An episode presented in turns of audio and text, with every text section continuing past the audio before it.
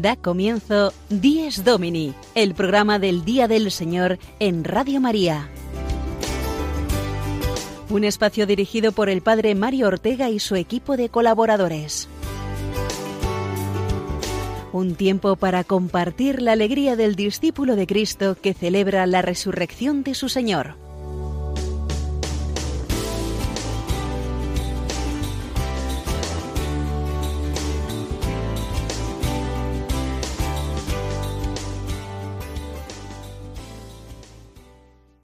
Buenos días, amigos oyentes. Bienvenidos a una edición más de Dies Domini, el programa de Radio María que a esta temprana hora se asoma a vuestros hogares a través de las ondas para ayudaros a vivir mejor el día del Señor, el domingo, el principal día de la semana para el cristiano.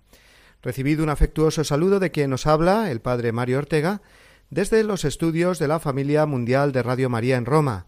Y aquí conmigo, como cada domingo, nuestra incondicional Sofía Lobos. Buenos días, Sofía. Buenos días, Padre Mario, y feliz domingo para todos nuestros queridos amigos oyentes que nos escuchan conectados en sintonía con Radio María. Una semana más estamos aquí para compartir con vosotros la fe y la alegría de la resurrección del Señor en este día en el que la Iglesia celebra la Jornada Mundial del Emigrante y el Refugiado, con el lema Menores emigrantes, vulnerables y sin voz, reto y esperanza. Esta jornada, nos recuerdan los obispos españoles, es una llamada a la conciencia de cada persona adulta y especialmente a la de los gobernantes para que tengan en cuenta en sus decisiones políticas los sufrimientos de los niños en situación de riesgo y pongan remedio cuanto antes a sus males. Y además de esta jornada que celebramos hoy, en la semana que comenzamos, se dará inicio también al importantísimo octavario de oración por la unidad de los cristianos. Son unos días de oración intensa por la unidad de todos los que seguimos a Cristo, de todos los bautizados, católicos, ortodoxos, protestantes, para que esas divisiones históricas motivadas por el pecado y el egoísmo den paso finalmente a la tan deseada unidad que el mismo Jesús pidió en su oración Padre, que sean uno, como tú y yo somos uno. Pues sí, el lema de este año para este octavario de oración por la unidad de los cristianos son las palabras de San Pablo, el amor de Cristo nos apremia. Nos apremia a orar, pero también a ir más allá de nuestras oraciones por la unidad entre los cristianos. Las iglesias necesitan el don de la reconciliación con Dios como fuente de vida para dar un testimonio común y creíble ante el mundo.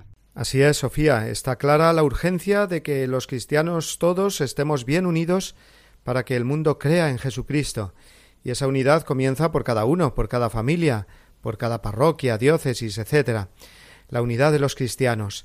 De ello y de la jornada de los emigrantes que decíamos antes, hablaremos en las diversas secciones de nuestro Dies Domini de hoy, conforme nos avanza ahora Sofía en el sumario.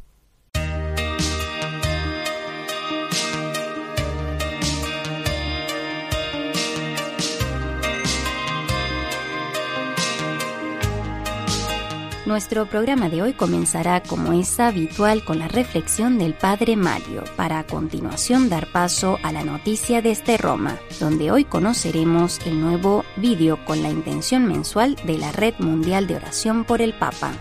Seguidamente y siguiendo nuestra formación litúrgica sobre las partes de la misa, el padre Juan Miguel Ferrer nos hablará hoy del significado de las dos primeras plegarias eucarísticas. Después nos trasladaremos hasta la parroquia Beata Ana María Mogas de Madrid, donde su párroco, el padre Jorge González Guadalix, nos ofrecerá su comentario semanal la entrevista de la sección Firmes en la Fe a cargo del padre Juan Francisco Pacheco será hoy a Fadi Yenawi, refugiado procedente de Siria con toda su familia y que actualmente reside en la provincia de Toledo.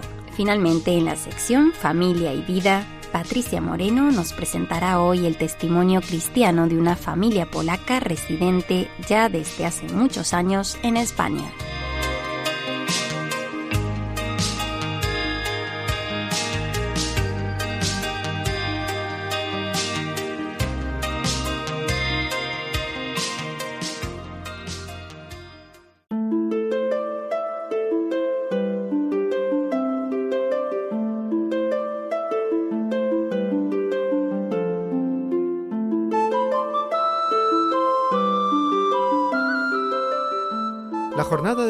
Y el refugiado que celebramos hoy es una oportunidad que Dios nos regala para profundizar más en las exigencias concretas que la caridad nos pide a los que nos decimos cristianos, porque lo somos por el bautismo. Lo somos, pero a veces no lo parecemos, ese es el problema. Y no lo parecemos cuando nos refugiamos en una espiritualidad desencarnada de la realidad, que se desentiende de los grandes dramas humanos. La inmigración no es un problema nuevo, es un fenómeno que la historia sagrada también nos lo confirma. Personas y pueblos enteros que tienen que abandonar su tierra y cultura es parte de la historia del ser humano, y podemos decir que es parte también de la historia del Hijo de Dios hecho hombre, Jesús, ya que él mismo fue un emigrante a Egipto con María y José nada más nacer. Y antes de él, el pueblo elegido por entero también fue muchas veces extranjero y esclavo fuera de su tierra. El fenómeno de la inmigración, por tanto, forma parte de la historia misma de la salvación. La Iglesia, desde el mismo día de su aparición pública en Pentecostés, se encontró de lleno en una sociedad muy plural, ya que se encontraban en Jerusalén partos, medos y elamitas, judíos de Mesopotamia, Judea, Capadocia y el Ponto, venidos de Asia, Frigia, Panfilia y Egipto, cretenses y árabes. Así nos describe el libro de los Hechos de los Apóstoles el paisaje social donde por primera vez San Pedro anunció el Evangelio de Cristo resucitado. Cuando el primer Papa habló, lleno del Espíritu Santo, todos, sin embargo, entendieron su lenguaje. ¿Qué nos quiere decir esto? ¿No es esta escena católica y apostólica, católica por universal y apostólica por ser la voz de los apóstoles, un mensaje claro para los cristianos del siglo XXI, que vemos cómo nuestras sociedades son cada vez más heterogéneas? ¿Nos debemos asustar los cristianos de este fenómeno de la inmigración cuando en el Antiguo Testamento Dios ya dijo, amaréis al forastero porque forasteros fuisteis en Egipto? Y en el Nuevo Testamento vemos a Jesús que no tiene lugar donde reclinar la cabeza, que es emigrante, que es incomprendido en su tierra. ¿Cómo podemos estar cerrados a otras personas, pueblos y culturas cuando leemos todos los domingos las cartas de aquel Pablo de Tarso que anunció a Cristo en tierras extranjeras? Nadie es extranjero en la comunidad cristiana, así nos lo recuerda textualmente el Papa Francisco en su mensaje para esta jornada de hoy. Nadie es extranjero en la Iglesia, ni se debe sentir nunca tal. En nuestro mundo occidental vemos cada día más llenas nuestras ciudades y nuestros pueblos de personas de otras razas, lenguas, culturas y religiones.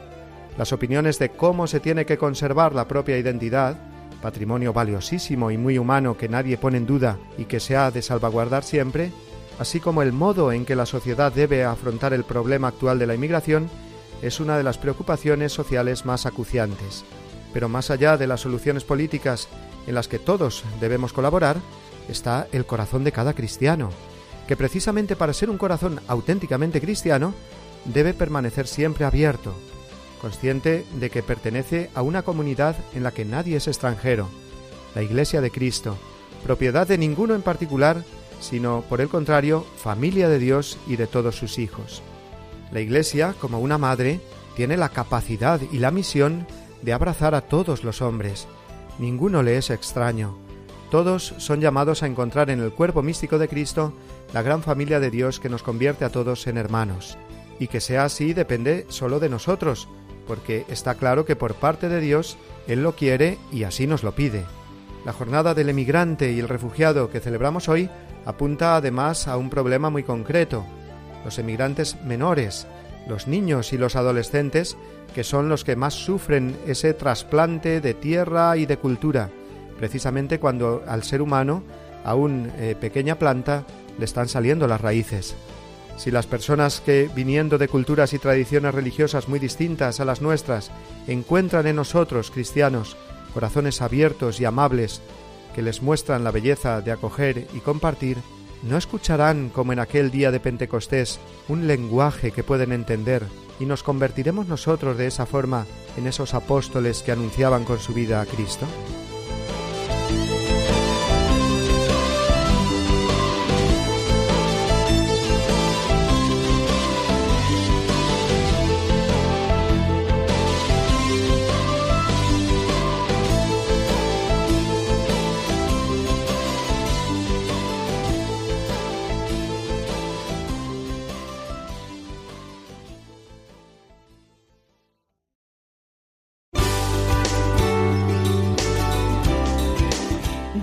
Domini, el programa del Día del Señor en Radio María. Un tiempo para compartir la alegría del discípulo de Cristo que celebra la resurrección de su Señor.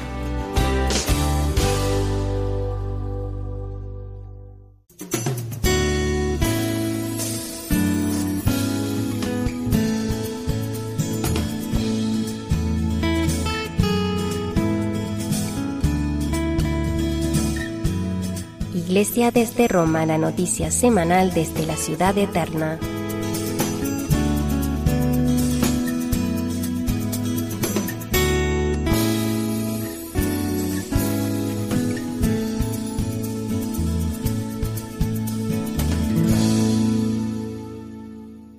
Como todos los años, del 18 al 25 de enero, eh, celebramos en la Iglesia el octavario de oración eh, por la unidad de los cristianos. Concluyendo con eh, la fiesta de la conversión del apóstol San Pablo, pedimos a Dios la unidad entre todas las iglesias cristianas, los católicos, los protestantes, los ortodoxos. Sabemos que la oración tiene un valor inmenso y por eso el Papa Francisco, en su intención para este mes de enero, nos ha propuesto por todos los cristianos para que, fieles a las enseñanzas del Señor, aporten con la oración y la caridad fraterna a restablecer la plena comunión eclesial, colaborando para responder a los desafíos actuales de la humanidad. Es una intención que viene explicada por el mismo Papa en el vídeo mensual que se viene realizando ya desde el año pasado y que vamos a escuchar a continuación. En el mundo actual, muchos cristianos de diversas iglesias trabajan juntos al servicio de la humanidad necesitada para la defensa de la vida humana y de su dignidad, de la creación y contra las injusticias.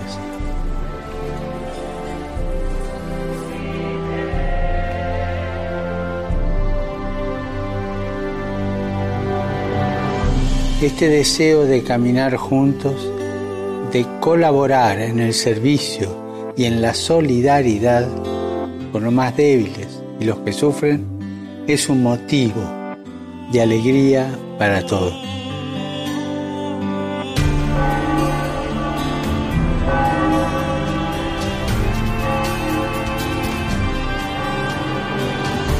Uní tu voz a la mía para pedir por todos los que contribuyan con la oración y la caridad fraterna a restablecer la plena comunión eclesial al servicio de los desafíos de la humanidad.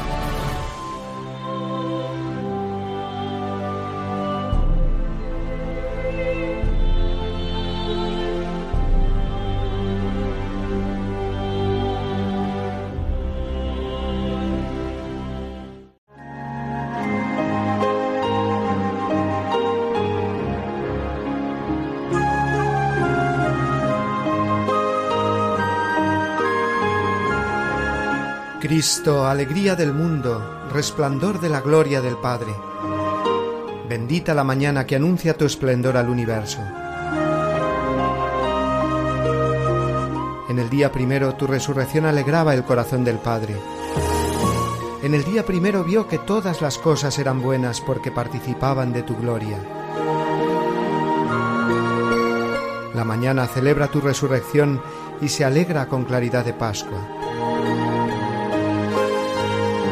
Se levanta la tierra como un joven discípulo en tu busca, sabiendo que el sepulcro está vacío. En la clara mañana tu sagrada luz se difunde como una gracia nueva. Que nosotros vivamos como hijos de luz y no pequemos contra la claridad de tu presencia.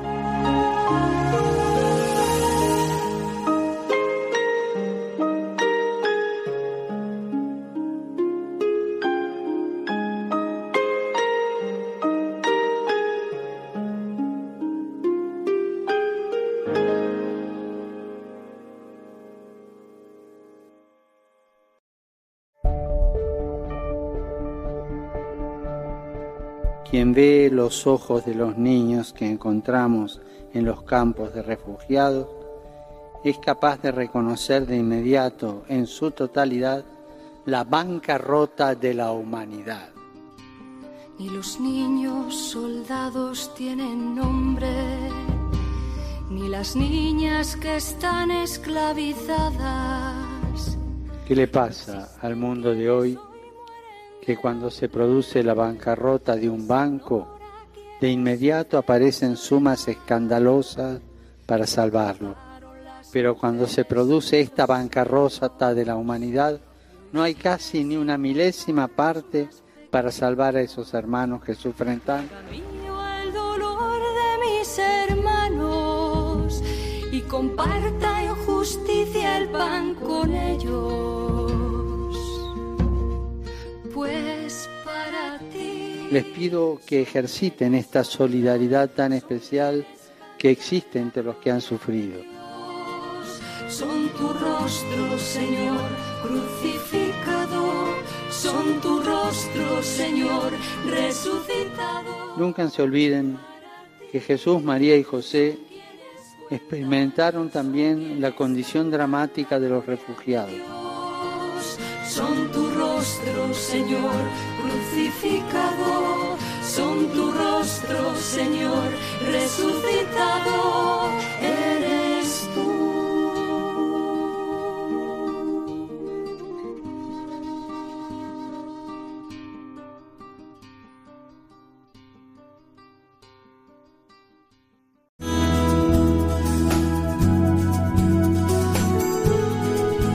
Vivamos mejor nuestra misa dominical una sección a cargo del Padre Juan Miguel Ferrer.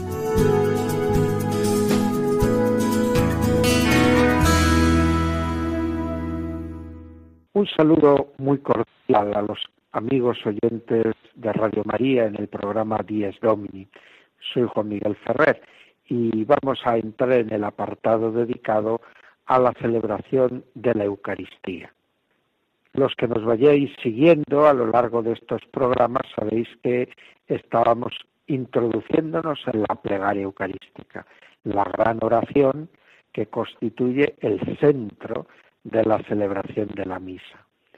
Se llama plegaria eucarística, como decíamos, porque en ella la oración de acción de gracias de la Iglesia, que desde tiempos de los apóstoles se eleva a Dios, y que incluye la consagración del pan y del vino, es el elemento fundamental. Hoy vamos a hablar de las dos primeras plegarias eucarísticas del actual misal romano. La primera, conocida también como canon romano, es una plegaria muy antigua. Se la llama canon porque en la antigüedad así se llamaba a lo que era como el ejemplo, la norma. Canon quiere decir la, la plegaria típica de la Iglesia de Roma. Es una plegaria que se va confeccionando en la época de San Ambrosio y por eso en sus obras, en el de Sacramentis, encontramos los primeros fragmentos escritos de esta plegaria eucarística primera o canon romano. También curiosamente en la liturgia mozárabe tenemos en esa misma época algunos fragmentos del canon romano, porque la influencia de la Iglesia de Roma era muy grande también sobre las otras iglesias. El canon romano tiene una originalidad, es una gran plegaria pero está subdividida en pequeñas plegarias, lo que llamamos el memento de vivos, el memento de difuntos, son las diversas partes en que, acabado el prefacio y, realizado el canto del Santus, se va distribuyendo la plegaria. Una parte, el memento de vivos, antes de la consagración, otra parte, el memorial y el memento de difuntos, después de la, de la consagración. Probablemente los grandes papas de aquella época, sobre todo San León Magno, jugaron un papel decisivo en el canon romano. Es curioso porque el estilo literario del canon romano incluye una serie de repeticiones, de sinónimos, que nos hablan del estilo retórico romano de aquella época. San León, que había sido antes que Papa un jurista muy famoso, pues transmitió a su eucología y a sus textos para las celebraciones de la Iglesia la precisión y la concisión propias del estilo jurídico romano de la época. Por lo tanto, el canon romano es para nosotros una plegaria venerabilísima y que se identifica de algún modo con la misa romana. No obstante, después del Concilio Vaticano II, se han recuperado o integrado en el misal otras plegarias eucarísticas. Una muy conocida es la plegaria eucarística segunda, la más breve de las actuales plegarias del misal romano. Esta se tomó de un escrito antiquísimo del siglo III que se llama la tradición apostólica. Allí, para la celebración que va describiendo de la iniciación cristiana con ocasión de la Pascua, se ofrece un modelo de plegaria eucarística. Es muy distinto al del canon romano. Se trata de una plegaria más narrativa, más centrada exclusivamente en lo cristológico, y esta plegaria narrativa y cristológica tiene, pues evidentemente, una belleza por su antigüedad, una concisión que la han hecho muy apreciada para las celebraciones cotidianas y hoy es una de las más conocidas del misal romano. Pues aprovechemos eh, la oportunidad que nos dan estas plegarias para entrar en el misterio de la Eucaristía antes de la comunión y para comprender el amor de Dios que se nos ha manifestado en la institución del sacramento de la Eucaristía. ¿Cuántas veces tendríamos que hacer oración personal con los textos de estas plegarias eucarísticas? Hasta pronto, queridos amigos oyentes.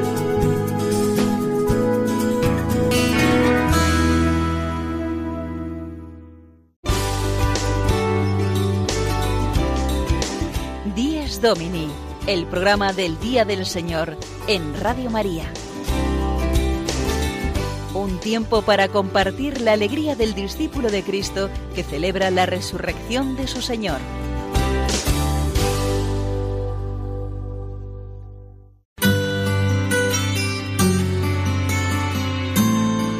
El domingo desde mi parroquia una reflexión a cargo de don Jorge González Guadalix.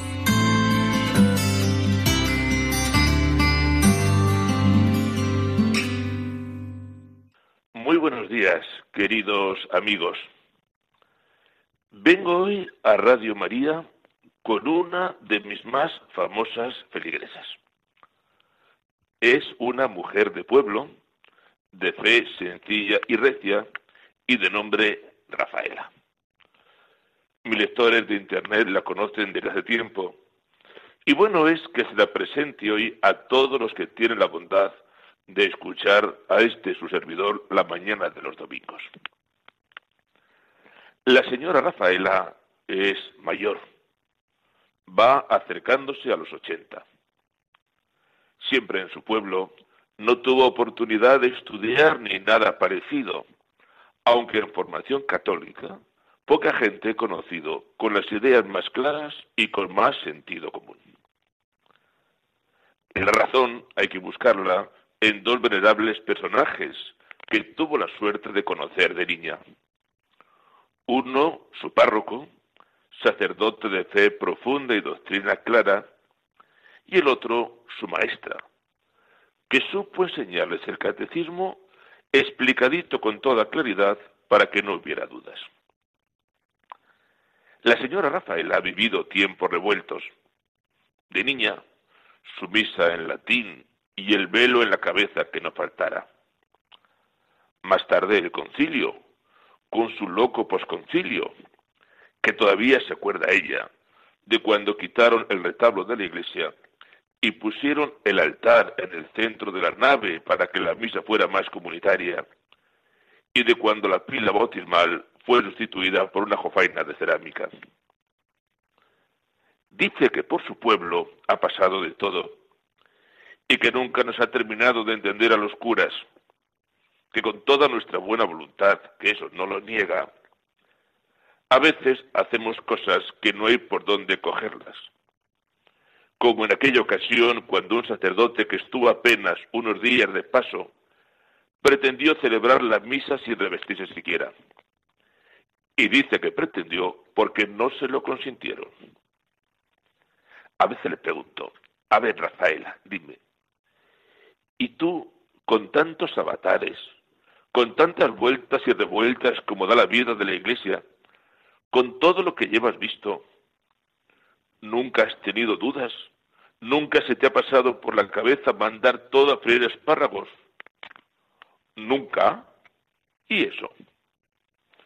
Mira, me decía, todo lo que nos pasa a los católicos, que a veces no sabemos si vamos o venimos, es que no tenemos ninguna o escasa formación. A mí me salva el catecismo de Astete, que me lo sé de memoria y viene explicadito por el cura y la maestra. Luego he leído mucho el catecismo de 1992, ese de color naranja, y con eso no hay duda de lo bueno, lo malo, lo correcto y lo que no lo es tanto. Sigo mi vida de piedad como me enseñaron. Es decir, misa los domingos y fiestas de guardar, a diario si viene el cura y puedo, confesarme, que no es fácil, mi rosario, mis oraciones de cada día, ayudar a los pobres, esas cosas que no fallan ni antes ni ahora. Con eso no hay concilio que me pueda, ni cura que me complique la vida. Es verdad que dicen que si cambian los tiempos, que si hay que estar al día. Ni caso, me dice Rafaela. ¿Han cambiado los mandamientos? ¿Es distinto el credo? ¿Alguien ha suprimido el catecismo? Que yo sepa, no. Pues entonces, sin problemas. Rafaela le digo, hay gente que parece que está confundida. Nada ni caso, usted no les haga ni caso, me dice, falta de formación y de oración. Que se lean el catecismo y lo aprendan. Que recen como siempre, misa y confesión. Ayudarse los cercanos y echar una mano al que lo necesita. Y no hay confusión posible. Pues esta es la señora Rafaela. Quizá algún día más aparezca por el programa pura sabiduría que viene de Dios. Feliz domingo, hasta la semana que viene, si Dios quiere, y muchos recuerdos de la señora Rafaela.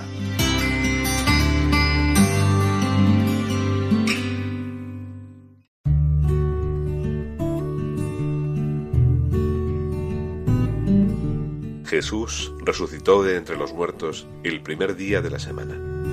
En cuanto es el primer día, el día de la resurrección de Cristo, recuerda la primera creación. En cuanto es el octavo día, que sigue al sábado, significa la nueva creación inaugurada con la resurrección de Cristo. Para los cristianos, vino a ser el primero de todos los días, la primera de todas las fiestas, el día del Señor, el domingo.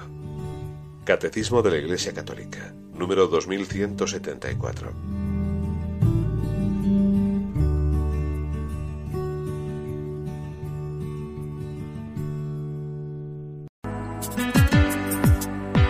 Firmes en la Fe, la entrevista semanal a cargo del Padre Juan Francisco Pacheco.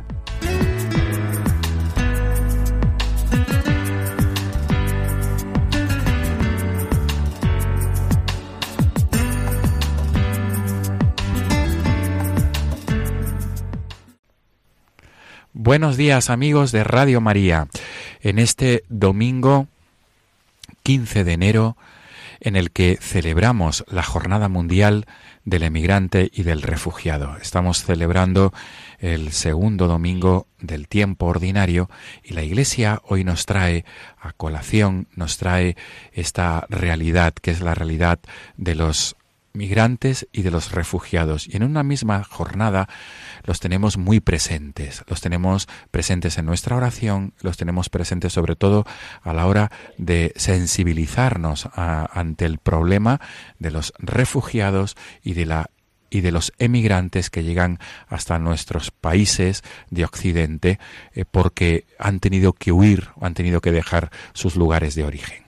El lema para este año de esta jornada es Menores migrantes vulnerables y sin voz, reto y esperanza. Hoy teníamos la obligación moral de tener presente aquí a través del teléfono como invitado a un, un refugiado que ha sido acogido en nuestro país, en la diócesis de Toledo, un refugiado procedente de Siria, de ese país que ha sufrido tanto en los últimos años. Al otro lado del teléfono tenemos a Fadi Jenawi, que es un sirio que se encuentra eh, acogido en la ciudad de Toledo.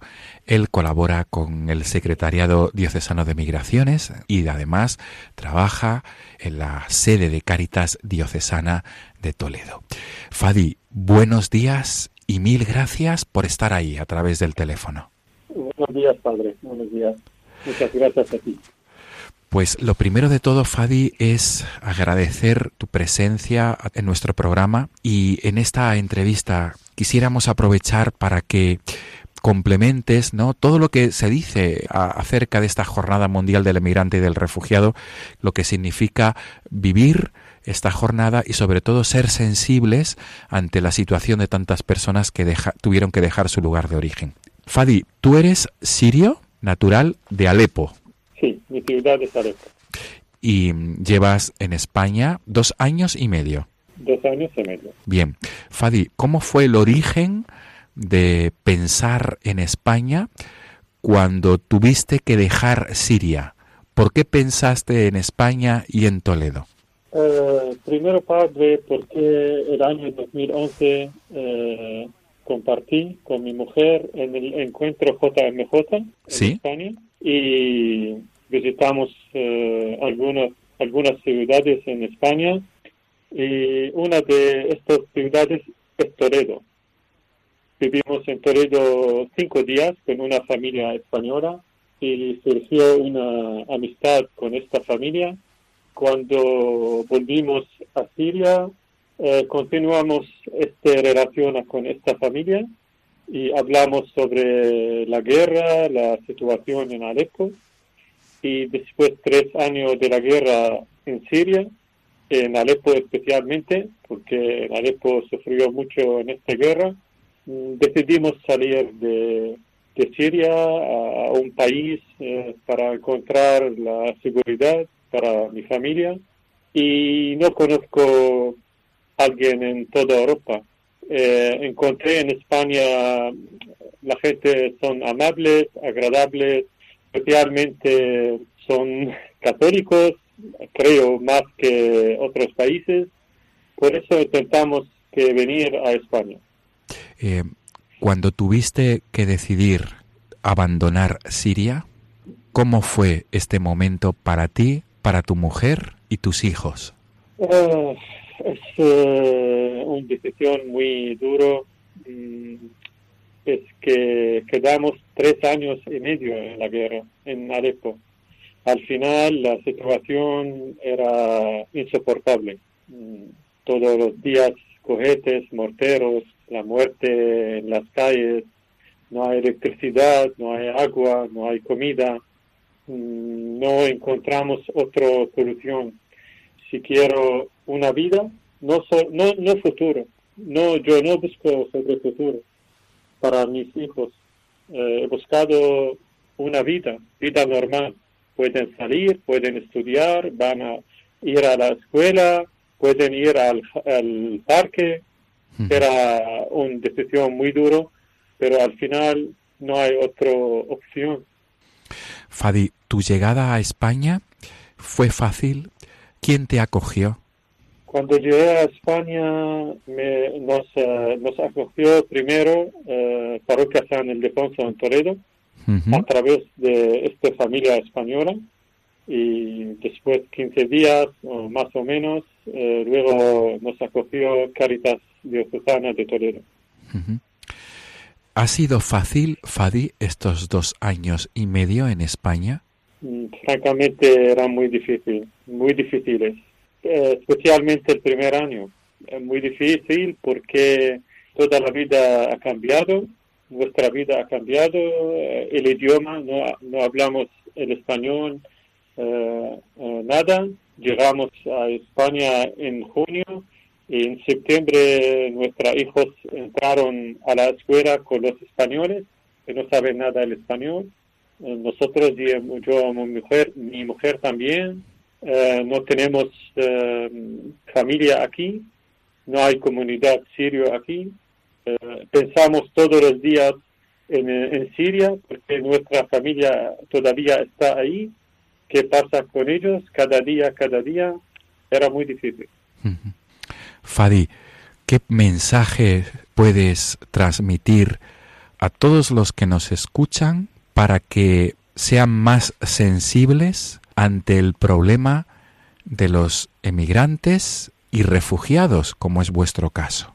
Primero, creo todo el mundo sabe, eh, salir eh, del país del origen es muy difícil por la guerra en Siria o, si hay otra eh, cosa en otro, país. Yo en mi caso, yo quiero hablar en mi caso, yo he puesto nuestra vida, mi confianza en Dios y eh, pide a Dios para hacer que es, em, que es mejor para nosotros, es primero. Y luego, cuando un inmigrante llega al país, necesita estudiar el lengua muy bien, necesita trabajar, necesita hacer eh, esfuerzo mucho para acostumbrar con, con la vida nueva y nada más. Muy bien. Fadi Jenawi, muchas gracias por acompañarnos en esta mañana de 15 de enero. Gracias, Padre. Muchas gracias a ti, Padre. Gracias también por, por ese mensaje de esperanzas que, que nos has transmitido, porque a pesar del miedo, porque tuvisteis que dejar vuestra tierra, no con poco, con muchos peligros, ¿verdad, Fadi? Con muchos peligros. Sí, no es fácil. Salir de, mi ciudad, Alepo, también no era muy fácil. Era muy difícil, muy duro. Fadi, muchas gracias y gracias por este mensaje de esperanza, porque los cristianos de Siria nos aleccionáis con vuestro, con vuestro testimonio, con vuestra fuerza, con vuestra confianza. Gracias, Fadi. Gracias a ti, Padre. Muchas gracias. Feliz Día del Señor y todo lo mejor para ti, para tu esposa y tus dos hijos. Muchísimas gracias. Hasta pronto. Un abrazo, Fadi. Gracias. Gracias. Amigos de Radio María, nos volvemos a encontrar el próximo domingo, Dios mediante, que será el domingo en que tendremos presente la infancia misionera. Hasta entonces, feliz día del Señor, un saludo.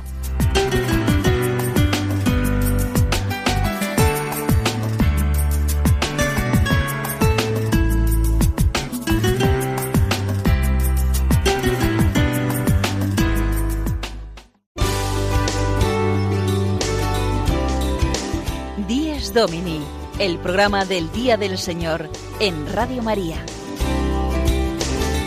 Un tiempo para compartir la alegría del discípulo de Cristo que celebra la resurrección de su Señor.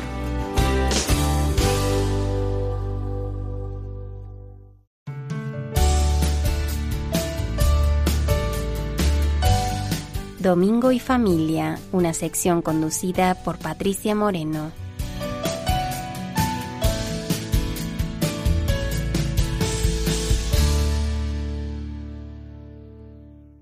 Recuerdo cuando era joven, estaba en el colegio, tendría unos 15 años, y en la televisión empezaba a producirse el boom de los reality shows. A mí siempre me surgía la misma duda. ¿Un católico podría participar en uno de ellos? Porque las personas que participaban en estos realities no podían salir de allí hasta que los expulsaran. Por lo tanto, los domingos no podían ir a misa, y dudo yo bastante de que allí llevaran a un sacerdote para que oficiase la misa. Un católico lo es, no lo está. No nos levantamos por la mañana y miramos la aplicación del móvil para ver si nos dice si estamos católicos o no, ¿verdad? Y ser católico implica que necesitemos ir a misa los domingos, que tengamos una iglesia donde poder ir a rezar, un sacerdote con el que confesarnos, del mismo modo que el ser humano, por el mero hecho de serlo, necesita beber, comer o descansar. Son necesidades básicas que nos configuran como lo que somos, seres humanos. Lo mismo ocurre con ser católico. Por eso, antes de hacer un viaje, irse a otra ciudad o a otro país por ocio, por placer, por trabajo o por lo que sea. Lo primero que hace un católico es preocuparse de saber dónde hay una iglesia católica cerca, si ofician misa los domingos o cómo se vive el catolicismo en ese país, si estarán perseguidos, si no. Pero ¿por qué os cuento todo esto? Porque hoy vamos a hablar de las familias extranjeras que están viviendo su fe en España. Y no hay mejor modo de hacerlo que preguntando a alguien que se encuentre en esa situación.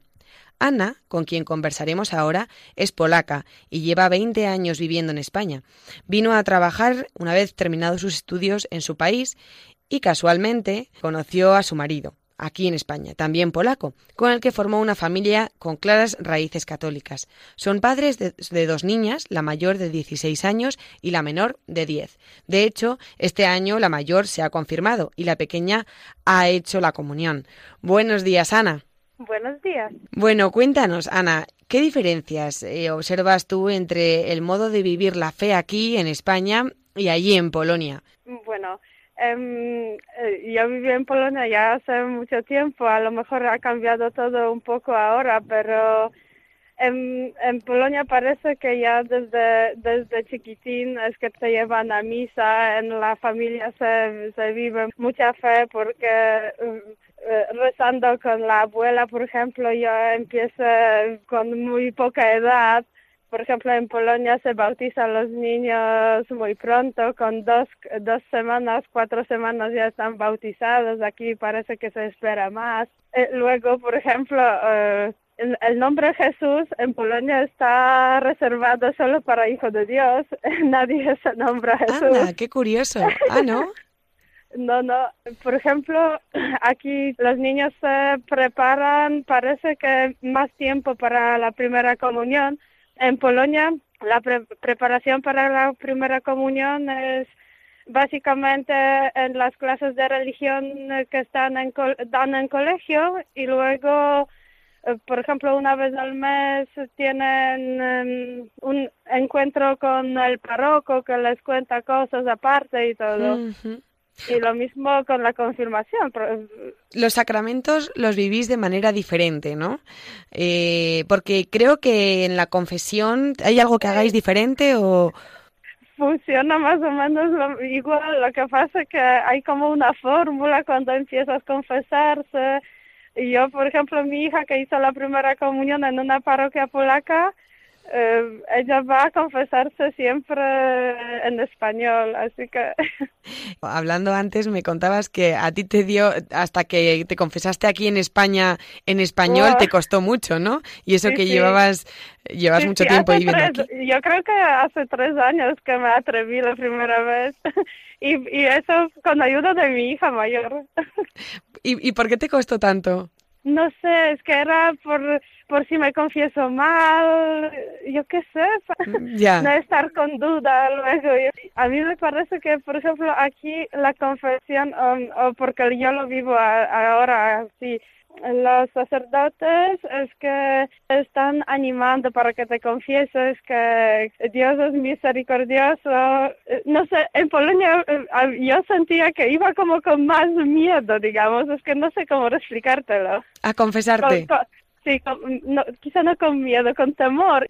Y luego tenéis, en mayo cantáis unas letanías, creo. ¿Cómo hacéis esto y por qué? Bueno, es que en Polonia hay mucho culto a Virgen María y en mis tiempos ahora yo creo que en los pueblos pequeños donde vive mi madre, por ejemplo, eso sigue, sigue esa tradición que los niños por las tardes se juntan en, en donde hay alguna figura de Virgen María eh, recogen las flores, por ejemplo, de las praderas y llevan luego y, y así adoran a Virgen, cantan letanías, cantan las eh, canciones para Virgen y es, bonito.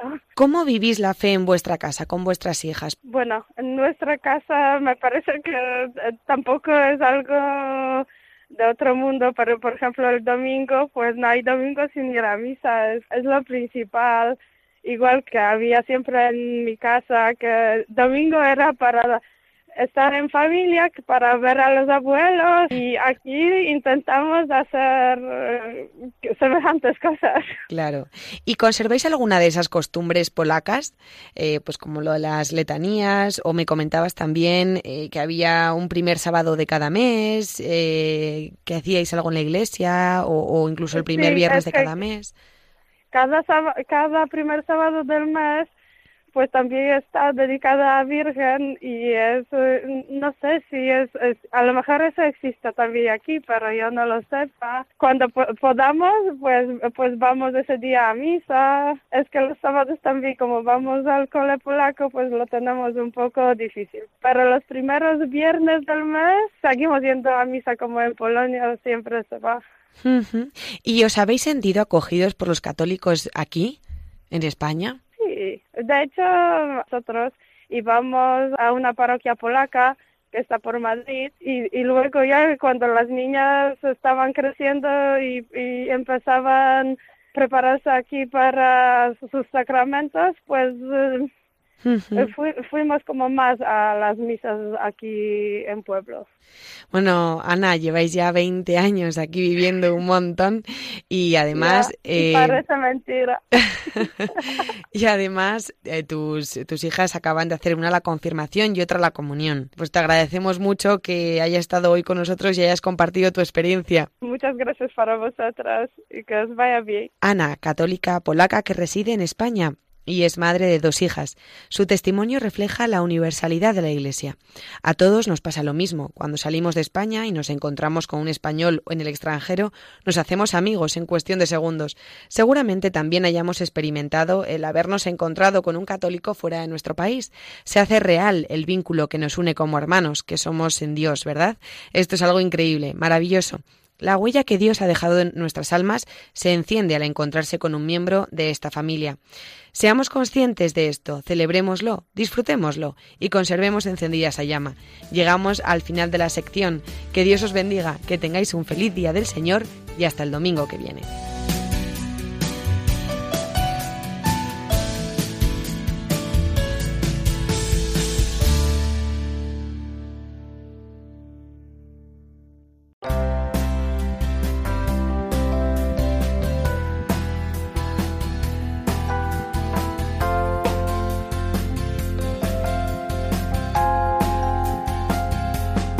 Vamos acercándonos ya de modo inexorable a las 9 de la mañana y eso quiere decir, queridos amigos, que tenemos que irnos despidiendo por hoy. Dentro de unos minutos llegará el padre Manuel Horta con sus enjundiosas explicaciones de las lecturas de la misa de hoy en el programa Palabra y Vida. Mm, recuerdo bien al padre Horta cuando yo era seminarista y ya voy a hacer 22 años de sacerdote, que nos dio un retiro espiritual estupendo en el seminario. Y mira, Todavía hoy lo sigo escuchando con muchísimo gusto y provecho cada domingo justo después de nuestro programa. Si es que en Radio María tenemos unos programas de mucho nivel y sobre todo que nutren de una manera sencilla y profunda a la vez nuestra vida cristiana. Esta casa, la emisora de la Virgen, es un hogar muy familiar y alegre y como sentimos todos en nuestro corazón es siempre cercano como un buen amigo. Efectivamente, la alegría de ser cristiano transmitida por las ondas las 24 horas del día y los 7 días de la semana. Y entre estos días, el más importante, el Día del Señor. Eh, qué suerte tenemos, Sofía, de ser de los primeros que vivimos el domingo y compartimos la fe con nuestros tempraneros oyentes. Algunos amigos me dicen, es que tu programa es muy temprano. Eh, pues levántate antes, les digo, que ya sabes eso de que a quien madruga Dios le ayuda. Y qué verdad es. Pero bueno, si se te pegan las sábanas y no nos has podido ir en directo, ahora Sofía te va a decir amigo más dormilón u ocupado ya desde el comienzo de la jornada, ¿dónde puedes encontrar nuestros programas y oírlos cuando quieras en el ordenador o en el móvil? Pues sí que es verdad, Padre, que Dios ayuda a quien madruga, pero también aprovechamos este momento para recordar a nuestros oyentes menos madrugadores que si no han podido escucharnos en directo pueden entrar en nuestro sitio web www.radiomaria.es y desde ahí en los podcasts encontrarán nuestros programas como también pueden hacerlo entrando en el Facebook, tecleando las palabras Dies Domini Radio María.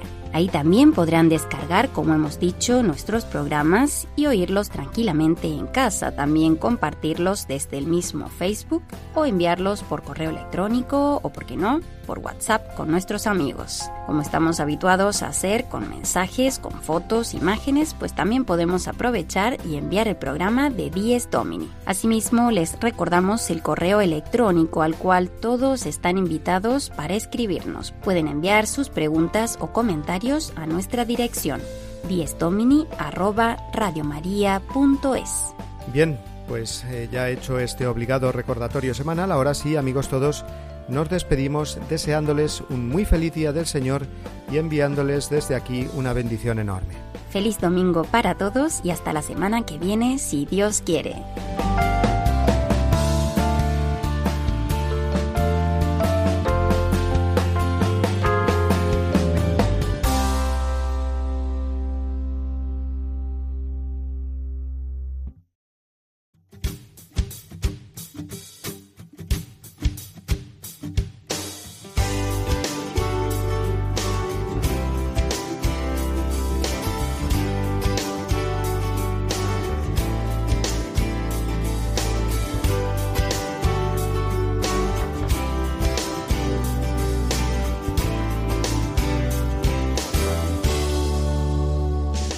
Y así termina Dies Domini, el programa del Día del Señor en Radio María. Un espacio dirigido por el Padre Mario Ortega y su equipo de colaboradores.